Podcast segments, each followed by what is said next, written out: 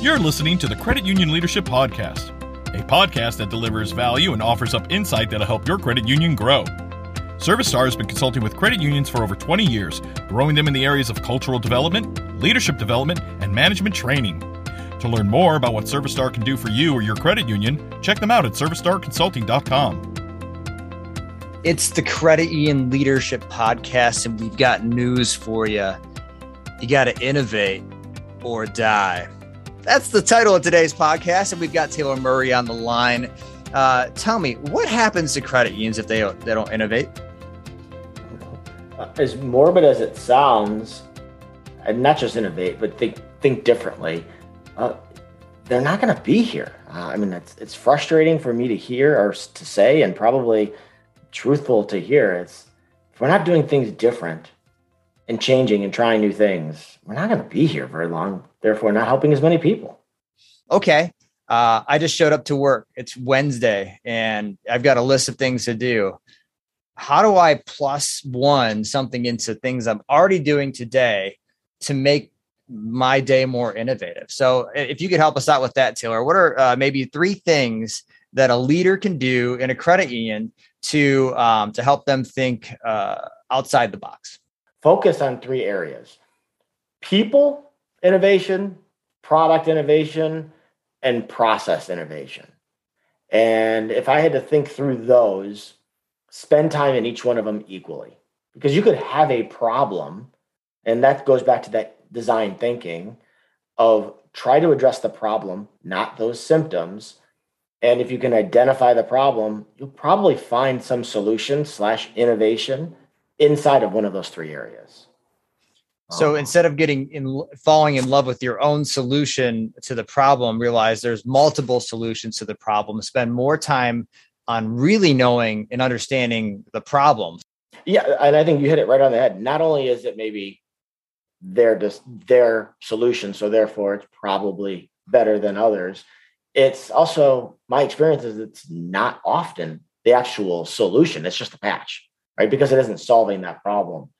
Um, if I were to look at maybe an example of where there's probably a lot of symptoms and probably a lot of solutions to a lot of different problems, is just take uh, like auto loan applications, right? We're all begging for additional, you know, loans right now, and maybe someone in the uh, the lending area says, "Hey, we need more loans." When you start asking yourself that question, well, what's our approval percentage?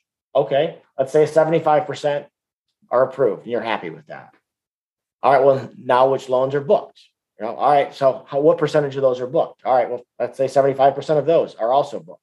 Well, we need that to be higher, right? How do we do that?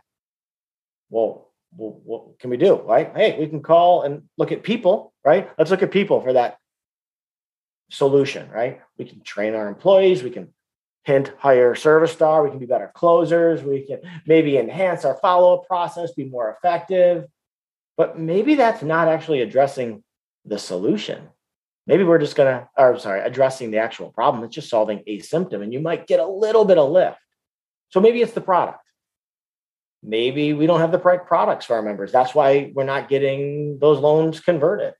So you've seen a lot of credit unions create solutions and draft checks, and they've immediately come to mind as, oh, we need to make it more convenient for our, our members to be able to close that loan. So let's turn around and let's give these draft checks so they can bring it to the dealership or they can write, you know, sign the name and it's done. It'll fix that problem. Well, but it adds other problems down the line. And it's not always, you know, you know, you know rainbows and unicorns with the auto drafts, as anyone who's implemented them will know. So there's a people solution to getting more loans, a product solution, uh, but there's probably a process solution too. Um, if your credit score it, average credit score is over 750 and you have a pretty strong or a low loan to value. And you know let's say most of your loans are coming from repeat members or certainly repeat people with auto loans but you're asking for proof of income on every single loan.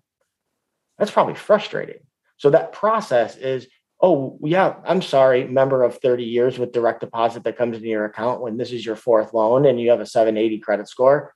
I need proof of income I don't know about you, but that's just one more step that made it more difficult for that member to close that loan. So there's a process solution. Now, I don't know for your credit union or another credit union what that solution is. Yeah. I think I've went into the rabbit hole here, but it says that there's a lot of solutions out there for a lot of different problems. But if you don't address the problem, you're not going to really solve it. Yeah, I think the the problem is important to understand. I think it's also important to understand who your member is. Can you talk to that point? Um, if I'm going to innovate in different areas, how important is my demographic? How important is my average member, and how does that play into my innovation? Yeah, and anytime you look at an average, you're going to get outliers. So I would I would say one of two things. One, don't look at the average member look at the average ideal member, right? And it's hard to say because we want to help everyone. But in the cooperative, there's a lot of members of the cooperative. They're actually pulling down the cooperative. And we do you want to add a bunch of members that are doing that? It's hard to say. I don't. Um, they're not in it to win it. Like, hey, I, I maybe I don't want you. Uh, it's hard to say, but uh, that's the truth of how I, at least how I feel. Um, but what, to go back to that question of it's important to segment them as well. So every member is not the same and they go through different lifestyles and, and changes in their life. So segmenting it into, you know, five or six different key segments and starting to find the average there is probably a better approach, my experience, than it is just looking at the entire membership as a whole talked to George Hofheimer about um, having the title of innovation director or chief innovation officer and how that's usually married up with strategy. Um, but for those instances where it's not, um, yeah, I, I, personally have talked to several who have that new title. It's a definitely definitely a new thing. Uh, if if you were just made the chief innovation officer for a credit union, what would be some of the things that you would do right off the bat to um, to help you be successful in that role? Probably talk to my boss and uh, see what it takes to get a gold star, right? Uh, what are uh, so aligned expectations? Um, that would probably be my first, but that's not the answer you're looking for. Um, making sure that the CEO from the top down has clearly communicated communicated the expectations of this person or this area throughout. And you need the support from the from the top down because anytime there's change, there's going to be reaction and it won't always be positive. So to have the communication and support from the top down will help implement some of those changes that don't necessarily feel great. Um, but also building teams of influencers around you.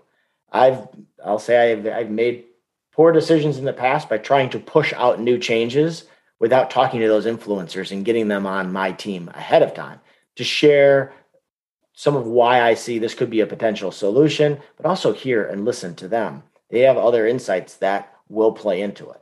By by helping build a team of influencers around your organization, it's a lot easier, uh, less less heavy lifting, and more likelihood to to see success on any changes when you have a team around you. How important is subject matter experts in this topic of innovation since there's no expert in a brand new technology? How do you get someone who's wired for innovation? How do you how do you identify that in the organization? So let's say you're a CEO listening to the podcast, maybe you're thinking about creating this this position. How do you identify that somebody is a subject matter expert in thinking about things that maybe don't exist today? Yeah, so there's always the ability to communicate across different areas. So I think someone uh, having some strong communication to be able to and build relationships with different departments because they're the actual subject matter experts. They being those departments and the employees who interact with other team members or or other members for that matter. And so one of the things that I think is really important to that regard is ensuring that there's just a, a person in that position has to to be agile and, and move around the organization and blend in, but also stand out when they don't need to. I like it. I like it. So, um, if I'm listening to the podcast and I aspire to be a chief innovation officer in the future, uh, what are some things that I can integrate into my day today? Say I'm a branch manager. What can I do today to be more innovative tomorrow? Innovate. Well, I understand what innovation means. Um, to me, it's it's a very subjective definition. innovation does not, in my opinion, need to be revolutionary. It could be as simple as an innovation of we go to that printer 30 times a day to pick up a check, but we have to walk across the branch to get to that printer. Can we move the printer closer to us? Well, let's try it. Why not?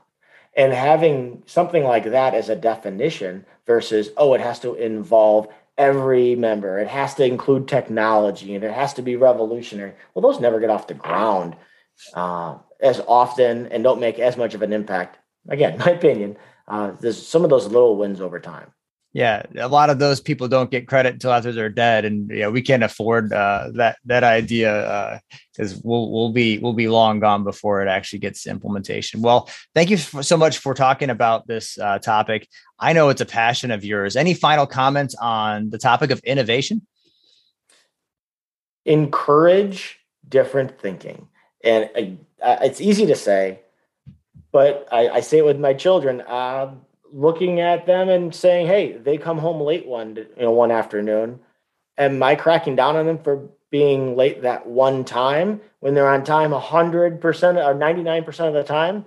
If I am, that's on me. They made one mistake and they came home late, but yet I didn't recognize the 99 times that they did it right. So, with this innovation, and there's going to be mistakes, and that's okay. Don't don't. Don't go out there and recognize in a negative way the mistakes without highlighting the positive impact that, that, that things have had. Don't immediately go to that. Otherwise you're going to get people that don't want to suggest anything because they're afraid to get burned on the stove. So why would they do it again if they know what's going to happen? So encourage the encourage failure. How about that it's it's okay to fail. It's not okay to surrender. That's one of my uh, favorite quotes for uh, for Mr.